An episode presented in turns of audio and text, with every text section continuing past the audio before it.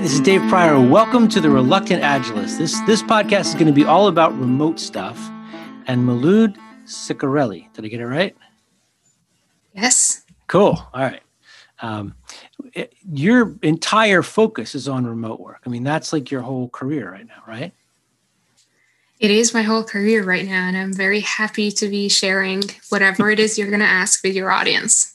So, for those of you that are working from home, you're probably thinking my career is all remote too. But Malud's actually somebody that started working on this stuff way before the pandemic was even something any of us were thinking about. So, how long have you been making this kind of your main thing? Oh, making it my main thing has started since 2016. However, it started because I noticed that I always worked remotely. I just acknowledged it in 2016 and started my own business and started helping other agile coaches, project managers, and generally businesses to learn how to work remotely effectively and collaborate together. But that's sort of an odd thing for somebody who does agile coaching to be completely remote, isn't it? I mean, at least back then. Indeed, that is the core of where everything started. Do you want me to share that story? Yes, please. So here it was in the autumn in October of 2016, and I was sitting in a cafe sipping my nice cup of tea that I had ordered and having a personal retrospective. So, for those of you who are agilists, you are familiar with the concepts of re- retrospective with a team. I also had my own weekly retrospective where I looked back at what I had done and where I was going. And it hit me on that day that I had been working as a software developer, as a software tester, as a scrum master, a product owner, an agile coach, and never had I ever had a co-located team. And I wondered why it was that all the literature in Agile, all the courses in Agile were uh, promoting co-location as a necessity, as a prerequisite to agility. And it was that moment that I thought, we as the Agile community have failed to respond to the change that is the nature of our work. The nature of our work has evolved into being more distributed. So it is our job to respond to it and acknowledge it as a reality. So that's what I did. I was very hesitant at first to put my ideas out there, but once I did, it exploded. My first conference, Remote Forever Summit in 2017, I thought it was going to maybe be booed by the Agile community, but in fact, we had 2,700 registrants that year, and it has only grown. In 2019, we had about 10K. Wow. So it all came together because I dared to acknowledge that remote working was the reality that we were living in. And as a community, as a global community, we had failed to acknowledge it and respond to this change. So I'm I've made it my mission to help educate and empower the agile community to learn how to work remotely. I think that idea of accepting reality is a really big deal because most of the people that I know that are coaches would still be arguing that, like, well, yeah, we have to do it, but it's not what you're supposed to have. You're supposed to have a fully dedicated team all in one space, only working on one thing. And I don't even remember the last time I saw anything like that in, in play because it's always people spread across countries or floors in a building or you know whatever and we say it shouldn't be that way but it is. So do you do you find a lot of resistance from from purists and stuff like that? Like you thought you'd be booed? I mean people just kind of like sneaking in and saying yeah i got to figure this out or um, yeah. okay. yeah. That that is indeed th- that is the fear that i had. However i tell you that in the first uh, Remote Forever Summit we i actually managed to invite some of the agile manifesto authors to say yes and support the idea and it was repeated the year after that. And when people saw that the manifesto authors were behind this idea, the resistance of many of them was lowered. They could listen and hear from the actual initiators of the Agile movement what they meant, and they all agreed that it was the change that we were responding to. Many of the manifesto authors themselves work remotely. So that's an interesting caveat to that. But I still get messages from people who tell me that they don't believe that remote work is is something that we need to embrace or celebrate or anything like that. They say if you well, I actually recently talked to someone who I was interested in hearing his ideas. And one of the things that he told me was, well, I would never support remote working. And I thought, why is that? And he said, because I think that if people are not going to an office, they're just being lazy. Wow. And I thought, wow, that is profound. And then I thought, I, I, shared the results with him of some studies that have shown that people are distracted in the office and therefore yeah. their productivity is low. And the opposite studies that show that remote workers before the pandemic have been more productive after they went remote. And he said, well, then their offices are not designed well. And I thought, okay, uh, we probably don't have much to talk about. Bye. well, or at least not much you could fix there. So I want to talk about that that part of it in a second. But before we do, I just want to comment on on one thing that you said. I think that that permission thing is a really big deal. I mean, you've got people coming in the past couple years and to this conference as well, speakers that are coming that are thought leaders in the space, and I would imagine that a lot of practitioners, what they really need is permission. They need to be told like it's okay. You know you this this is a thing and we need to just get on board with it and accept that this is you know the new way things are going to be and it's probably not going to go back to the way it was.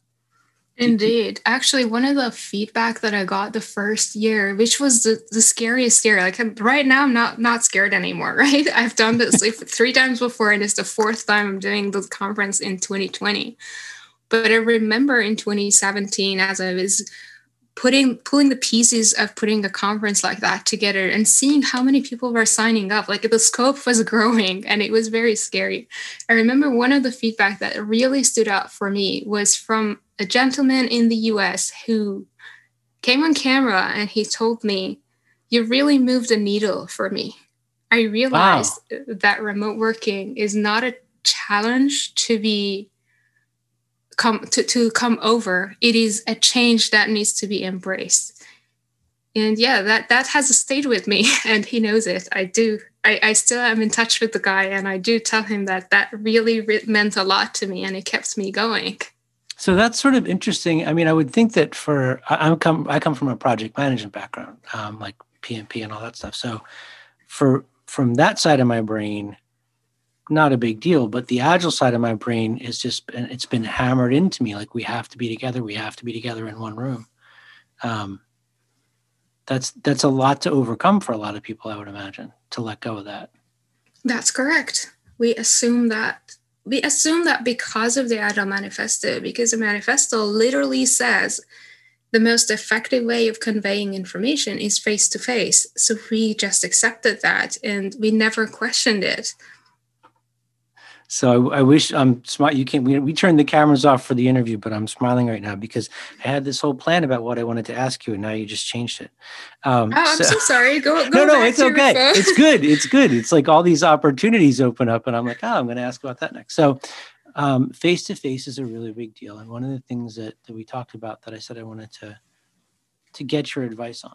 Um, this is me actually asking this question as somebody who used to teach in person who now does everything remotely. One of the hardest things that I had to come to grips with in the beginning was realizing how completely dependent I am on all the social cues and body language and all the information that I pick up just by just feeling the energy of being in a physical space with a bunch of people. And now I don't get that at all. I mean, I've trained myself that when I'm doing this stuff, I need to stare at the camera and not at the screen. So I never really know how people are reacting to this stuff. Um, for somebody who is going to be coaching or leading or interacting with others, what have you learned about that kind of information, that sort of non-spoken stuff um, that that people should be aware of that they don't already know? That's a very good question. Uh, I'm contemplating on the answer so I don't mislead you. There is there is a fundamental difference between online interactions and in-person interactions. And it's not anything to do with whether or not we're able to read each other's body language or facial uh, expressions or so. It is about how we approach the problems that we're trying to solve Your problem is you want to teach, you want to convey information to your students. And next to that conveying of information, which is plain, like purely focused on transferring content, you're also facilitating, which means you're holding a container, you're creating structures and helping people to internalize that content that you're giving them in your teaching through your facilitation. At the same time, you might also step into mentoring or coaching and right. help individuals depending on the situation. Recognizing where you are, which stance you're taking in your teaching, is a first step. The next step would be looking at the content that you're trying to convey and then asking yourself is it possible to convey this knowledge? Is it possible to transfer this content without facilitation? And that's where the key difference is. Many online courses are a bunch of videos that people just watch yeah. on their own, right? Yeah. And then as a teacher, you you feel resistance because you really want to be there with your students. You want to guide them, you want to coach them, you want to really see where they struggle and where you know how their facial expression is. But if you look at the data, you also see that many online courses, even in universities, are doing better than in person or in real time video courses. And what I have come to discover in this experimentation and learning journey is that mixing the two would be the best way forward. It is, in fact, how I developed my own course in online facilitation. So I teach people how to facilitate online. And part of what I learned is it's it's good and even encouraged to transfer some of the content asynchronously, giving it to the people in the form of a video or a text or an audio, and allowing them the freedom to consume it when they are mentally ready.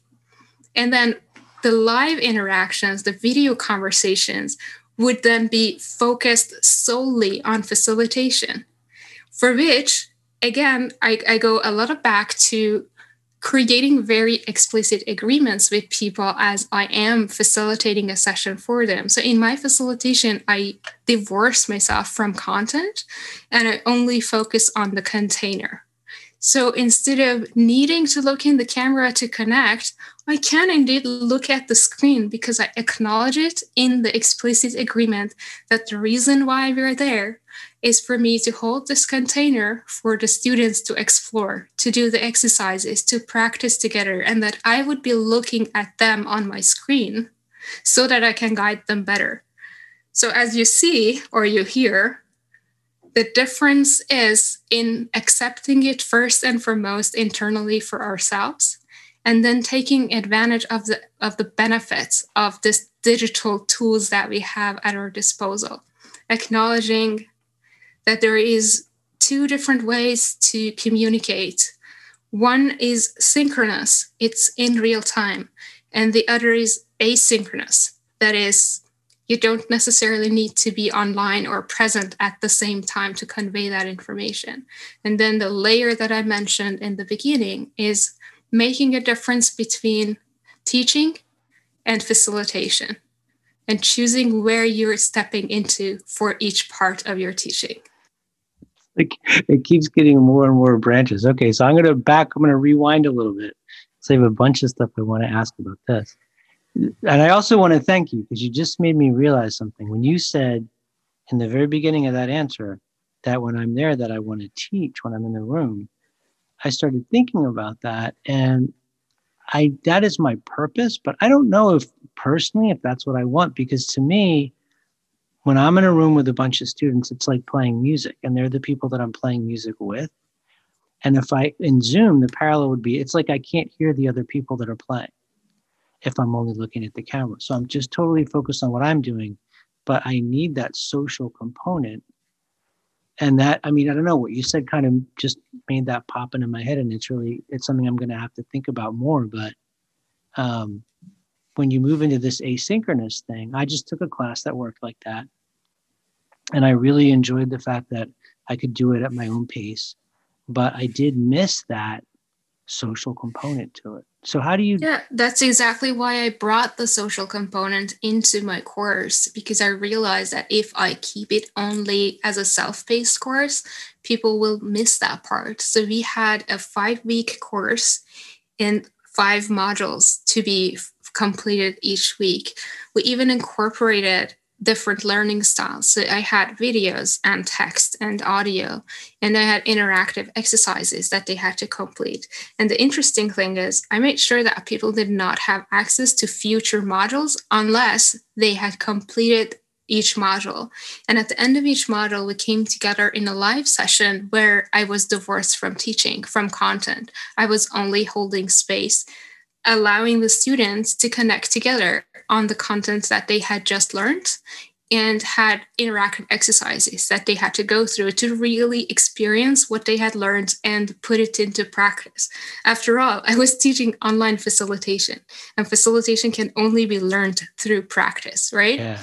So, when in the live session, my focus was let's create a safe environment where people can try, fail, and learn right? Okay. So, as I said, like the asynchronous delivery should not be the only way that we convey information, especially for a course, because we, as you said, we need that human interaction. So, so mixing the okay. two is bringing the best of two worlds together, right?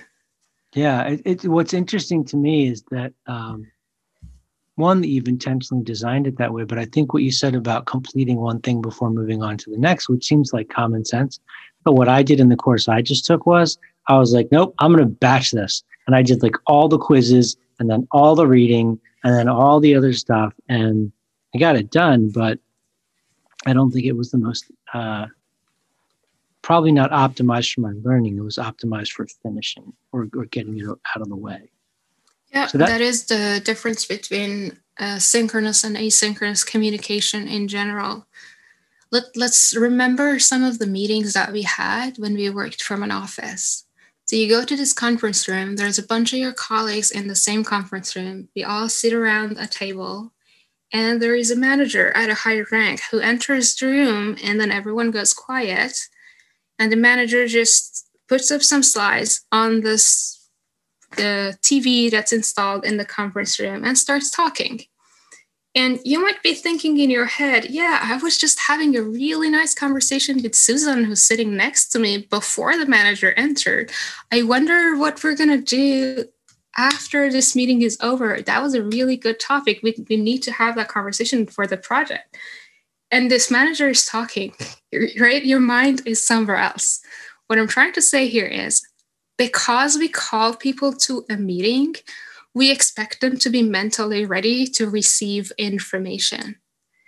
What this magical world of remote working is allowing us to do is to give people the freedom to take the information when they are actually ready. So, in synchronous conversations, you say something as soon as you're ready, regardless of whether or not the recipient is ready to hear it. Okay. Whereas if you acknowledge asynchronous conversation, you say it when you're ready, but you allow the recipient to receive it when he or she is ready. Okay. And if you think about it logically, it makes a lot more sense to do it that way. Yeah, and in this example, you you described a manager coming in to basically deliver information, putting up slides, pushing exactly. information out, not creating a collaborative dialogue. This isn't like exactly. if I'm showing up and you and I like what we're doing now, we have to both be willing, able, and ready to be part of this interaction. Exactly. And okay. we we almost never used to making sure that people are ready when we called for a meeting. We even called for a meeting when we were ready, regardless of whether or not the people we were inviting were ready. Yeah. So what what asynchronous allows us to do is to have so much more effective in real time meetings. Because if you focus on conveying information async, that means you write things down and you try to cook the idea fully before you transfer it to someone else. Yeah. Versus coming and just popping up ideas that are not fully formed and not really knowing where you're going. And possibly in some cultures, and by culture i'm not talking about country i'm talking about company cultures. Okay. People at a higher rank of the hierarchy might just take over and yeah. not allow other people to to have a say at all. Async is empowering our sync conversations if that makes sense. It does and i, I want to push on it a little bit so uh, there's an aspect of it i want to challenge and where i'm sort of hoping to direct it is towards the idea of you know you mentioned that person um, was concerned that people wouldn't be working if they weren't in an office but the thing that mm-hmm. i want to start with is i agree with everything you're saying and at the same time there's a part of me that tools like slack discord i hate those things because yes, people get to communicate what they want when they want, but it's so hard for me to follow a conversation. It's not a conversation to me. It's that makes the two of us. I hate that kind of conversation oh. too. Okay, I thought you were going to fight for it. Well, that's no fun. Okay. well, so I'm what, sorry, but no, no, I it's not good. It's like okay. that. I think chats are made for synchronous conversation. They're a replacement for our casual meetings that we used to have. They're a okay. replacement for our water cooler conversations. What I'm saying about async is a little different from that. You probably use a project management system, a task management system. Maybe it's Jira, maybe it's Basecamp, maybe it's Asana or something else, Trello, whatever. Right. What people don't realize most of the time is that that tool is a communication tool next to being a task management tool. But we often don't use it to communicate information to each other. So what when I'm talking about async, I want you to also remember the principle of simplicity in agile. Simplicity is the art of maximizing the amount of work not done, right? right? When it comes to tools that empower us to work remotely, guess what is the top question that people ask? What tool should I use exactly. in order to fill yeah. in the blank? And then they keep adding stuff, adding new tools to their tool stack. And what this does is that it actually confuses, it overfloods the amount of information and the number of places you have to look for information. And as you said, tools that allow us to chat, they become a distraction. They bring us all the disadvantages of an office, which was we weren't allowed to be productive there because there was all these noises and all, all these spontaneous meetings. Now, when you're going to really focusing on a remote first culture, you need to value asynchronous conversations. And going back to simplicity, that means maximizing the number of tools not used. Oh, I like that. That's good. So take um, that in for a moment. Maximizing the number of tools not used. That means if you can cook the information fully yeah. and convey it in a relevant location, that would be your task management system. And the okay. person who needs to consume that information at any time they need it, they can literally know where to look for information. So, one of the things at the company I work at, which is a completely remote company, um, that overwhelmed me when I first started was there was like every chat client, every alternative to Slack. I mean, it was like so much social media. And I'm one of those people that I just shut all that stuff off when I'm working because it distracts me.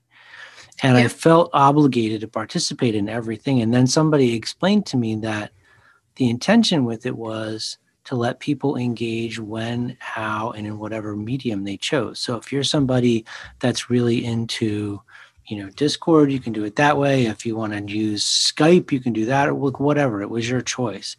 And I, I can see that benefit too but it also means that the messages are scattered all over the place and nobody knows where the main thread is. Yeah i do argue against that. I go okay. with simplicity whenever possible. I say if you can use one tool to help you with consolidating all the information in one place that trumps everything else. Okay having information scattered, guess what it brings us? Let me just give you an example of the old office days. Yeah, exactly. It's disharmony. The example yeah. I, that just popped into my head was you're in a rush, you have a deadline, you're a project manager or a product owner, and you really, really need some information from someone, you know who has the information because you have all these relationships internally in the company. And what do you do when you're in an office? You run to that that person's cubicle or you know team room, wherever they usually sit, and you tap them on the shoulder. They take off their headset and they respond to you. You ask your question, you have the answer, you walk away, and you're yeah. happy. So when when we don't have that consolidation of information in a remote setup, guess what happens? You try to send an email, send a chat message, and if no response, you pick up your phone and call them. And in a remote setup, that person might be like you, having shut off all the notifications because they need to be in the flow and they yeah. need to be productive. You can no longer tap them on the shoulder. So it becomes an individual responsibility to get information out of our heads and into a single source of truth. Like so that whenever stream. our exactly. Yeah. so that when our colleagues need them they can easily and readily find them without needing to chase us. Wow. Okay. All right. That's not easy. No it's not. it's, it's i mean it's a really interesting viewpoint. Um so can I switch gears a little bit and move into stuff for people that are actually like working on teams? Mm-hmm. Um, one of the things that I did when I first started was as a project manager, but I guess for the way I was working, the parallel would be a scrum master now. Um, I would have put in a room with a team of developers, didn't know anything about these people. They were really close and tightly knit, and I was clearly not of their kind. The way that I got to learn about these guys was I noticed things like what music they listened to, what books were sitting on their desks that they were reading, um, just all these little clues that I would pick up about their personalities. And so I started to read the same books and I started to watch the same shows and listen to the same music so that I could meet them where they were and learn how to engage with them and, and, try to get to them in a place outside of work so that I could bring that relationship back to work. We were friends first, then we can talk about work. And that's sort of how I social engineered my way into the group. If I'm fully remote, I can't like I can't walk by your desk and see like oh you got a picture of your cat or you know whatever thing it is. Um, a lot of people now like you had a screen up behind you before we started if I can't see that stuff, or if I don't have the ability to engage with people that way, how do I start to establish that foothold of a personal relationship that I need to build the working relationship? As individuals, I'd say we need to create serendipitous moments to meet our colleagues. And it does not come naturally for new remote workers because you've never really worked that way. We need to develop the courage to ask questions. In some companies, in some teams that I work with, we create uh, channels in Slack or rooms in Microsoft Teams for talking casually, talking about everything non work related. At one of my clients, they had a bunch of channels called random each of them were around a certain interest. So when a new person joined the company, they were encouraged in their onboarding process, in their remote onboarding process, to look for all these different channels, starting with random dash, and figure out which one they wanted to join. There were channels like random cat pictures, random dog pictures, and random pet pictures, where you could see all sorts of weird pets. There was random reading, and people shared what they were reading in that channel. Now, this was a company level, but you can also do the same thing for your team level. Almost like your when, own personal Reddit. Almost, yeah. But then there is this other level of facilitation, of leadership. And that is as remote leaders and coaches, we need to also learn that our job is not only dedicated to when we have meetings our job develops beyond that. We need to be facilitating also when we're not in a meeting. That is asynchronous facilitation. And part of it's an interesting role that actually exists if you look for remote jobs. You'll probably stumble upon a job called virtual office manager. Virtual office managers work like secretaries used to do in in our physical offices or office managers in physical offices. And part of their job is what I like all the agile coaches and project managers and generally leaders to actually learn how to do. And that is how to create engagement online in chat. And this is particularly for chat tools, or if you have tools that I, I don't really like Facebook for work, but some companies use it whatever tool that you're using for socializing, you also need to learn how to create engagement and do online community management through that. And it's it's not that difficult to learn actually. One of the things that I can say which is very concrete, like this is a how-to guide of how to do this. You can create a channel or a room and call it say games. And every day post a question and ask people to answer that question in a thread. You can ask questions such as share a favorite photo of your favorite vacation or share a picture of an animal that you like. It's it's kind of going into people's personal interests, but slowly you can build that trust in the team. And this is not about just sharing. After people have shared, you as an online facilitator need to still create engagement. So now you're going to come with the next question. Say, like, which animal surprised you the most out of all these animals that people shared? Or what did you think about it? And keep asking those open ended questions and encourage people to respond. This is super easy, very low cost, and it does create a little bit of closeness amongst the people and then they dare to talk to each other to chat with each other a little more openly. But it needs to be part of your onboarding. It needs to be part of your hr policies to create the possibility for people to socialize together. And it does not necessarily need to happen in meetings. So you said it's really easy but the thing that um, i mean i got my start doing community stuff at nickelodeon. The thing that I'm thinking about with what you just said that I didn't do when I started doing this stuff was it's it's easy to post a question. What's not easy is the thought and the care that goes into the curation of the online community and engagement. I mean that that is exactly. has to be a very intentional thing. Yeah, that's why there is an actual job. There are people who are trained for this. They're called virtual office managers or online facilitators. Hire them and they can do a fabulous job for you. Another job title for this is online community manager.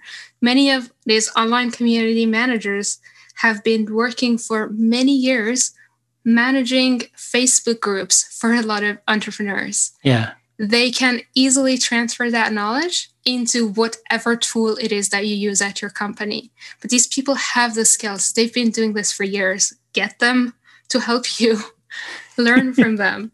Oh. So you mentioned before about the facilitation part. That takes a lot more effort than yeah. a lot of people realize, right? Indeed, indeed. So how much time, I mean for for like an hour, if you're going to run a session online that's an hour, how many hours do you think you put into preparing for something like that?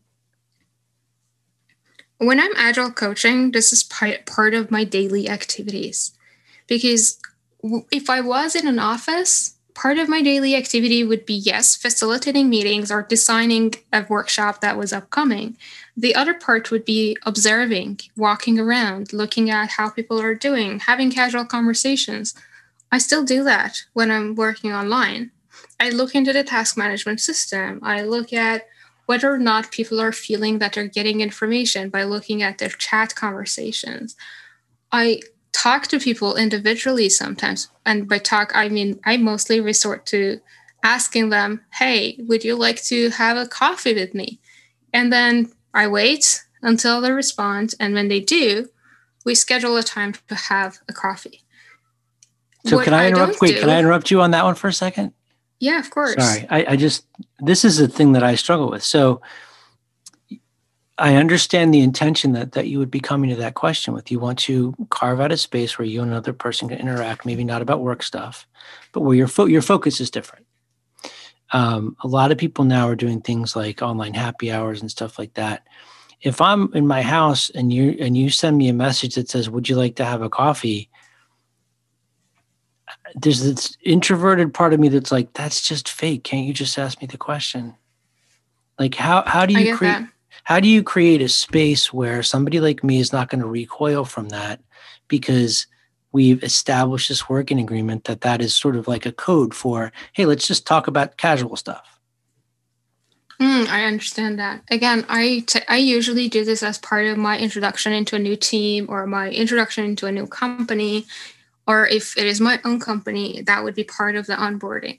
Okay. So if if I have never met you before and I Yeah. suddenly say, "Hey, let's have coffee," that's really you weird. freak. No way.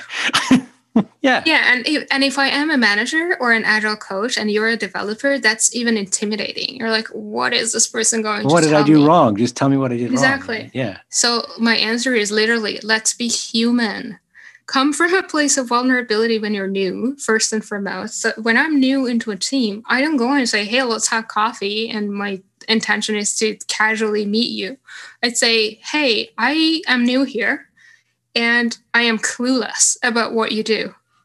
Would you be open to explaining to me what your role is, what products you're working on, and tell me a little information about this company as a whole? I, I am really interested in understanding your point of view. And I am genuine when I'm asking that. And who doesn't like to help a colleague? Okay. Right. So the next time, if I want to have, if I'm just interested in having a casual conversation with this person for the sole purpose of socializing, I again check in with myself first. And I think, what is driving me to want to just have this casual conversation?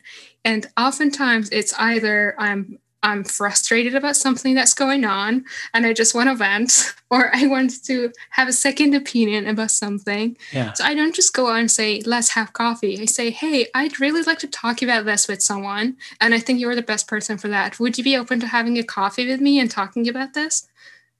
So you see, I give the context and that takes yeah. away the awkwardness. Okay. And we need that because we are no longer in an office. Yeah. It's interesting. I think there's like a social engineering component to that. Like you, you have to create the framework for it to not be weird. You do need to be intentional about creating trust. That's Yeah. very true. Trust is no longer there just because you are working under the same roof Yeah. or because you have the same badge of a company. Trust needs to be intentionally created.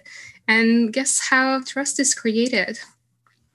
How? Being human, being vulnerable, and delivering on what you promise. Which is is easy to say, and a lot of people are going to shy away from it. Like when you first said "be human," I'm like, "What? No, we have to work. We don't have time for that nonsense." Um, yeah, exactly. Let's be robots. Let's continue being robots. So I, I feel like I could ask you questions for hours, but I want to focus on one last thing before we talk about the conference and, and your book and everything. Um, you've been doing this for a while, and I'm curious about whether or not you are, I'm assuming you were, I don't know if you still are, running like weekly experiments, testing different things out, trying to discover new things about better ways for you to work, or do you, is this something you've pretty much got sorted out for yourself? uh, you touched me on my weak point, right? so, in in the preparation to this podcast, I did give permission to be asked this question, and I'm going to be human and vulnerable with all of you guys listening to this. When the pandemic hit, as a remote worker, it hit me for the first time that I did not have a desk in my apartment. I live in a small apartment in central Stockholm, Sweden. And not having a desk had never been an issue because I never needed to work from home. I was traveling, I was working from hotel lobbies and cafes around different cities in the world. And even when I was in my hometown in Stockholm, I still moved around and I worked from my favorite locations around the city. And now, having had to work from home for so long, I ordered a desk. I got a, it's kind of an uncomfortable chair, which was a dining table chair. I have just ordered a new chair that's that would be Good, arriving. good chair is really important. It is important, and I'm just realizing that. So, short answer is no, I have not figured out a working work setup for me. My work setup was portable. I have a really good camera, a really good microphone that I can transfer wherever I go. It all fits into a very small bag, and I am a minimalist, so I actually don't acquire a lot of stuff. Okay. But this work from home has been hard, even for those of us who have been working remotely for a long time, because it's not the same. It really is not the same. well, and if working remotely. Oh, okay. sorry, No, go ahead. If you are somebody like you, you're a cafe person. I am the opposite of that. I can't function in those kind of environments because it's too much stimulus for me. Being trapped at home because of COVID's got to make that a lot harder too for you. Yeah. Yeah. Well, I am actually a mix. Okay. I don't identify as an introvert or an extrovert because I think I'm in the middle. Like sometimes I actually need my quiet individual space. I think I do get a lot of energy as an introvert for being alone. And then I also have an extrovert side, which is I do need to be around people. I do need to have that kind of environment like a cafe and meet random people. But it's the interesting part of that is working from home has been hard for both sides of this spectrum. Yes, and that's has. because it's not really it's not the essence of remote work. Remote work in essence is about freedom. It's about having the freedom to work anywhere you are most productive whether it's your home office your actual office a library a cafe wherever you feel most productive. When i'm writing a blog post or when writing my book i actually worked from the library I did not manage to sit in a cafe with all the noise around me. I needed that quiet. Okay. So there, there is like both sides of this. Working from home in 2020 has been a challenge for everybody. Yeah. It's interesting what you said about freedom. It's taken our freedom away. Exactly. It has taken our freedom away, and it's nothing to do with remote working. If you were working from home prior to 2020, it was your choice. Now it's not. Huh. Well, that's that's not a very positive ending, but I wanted to ask you about the conference too. Can we talk about the conference and the book? Yeah, absolutely. So let's get excited and talk about the yes. conference. Now that we've So talked about taking their freedom away. well, guys, I'm sorry that your freedom has been taken away, but guess what? You're learning how to work remotely, at least a version of that. That's from home.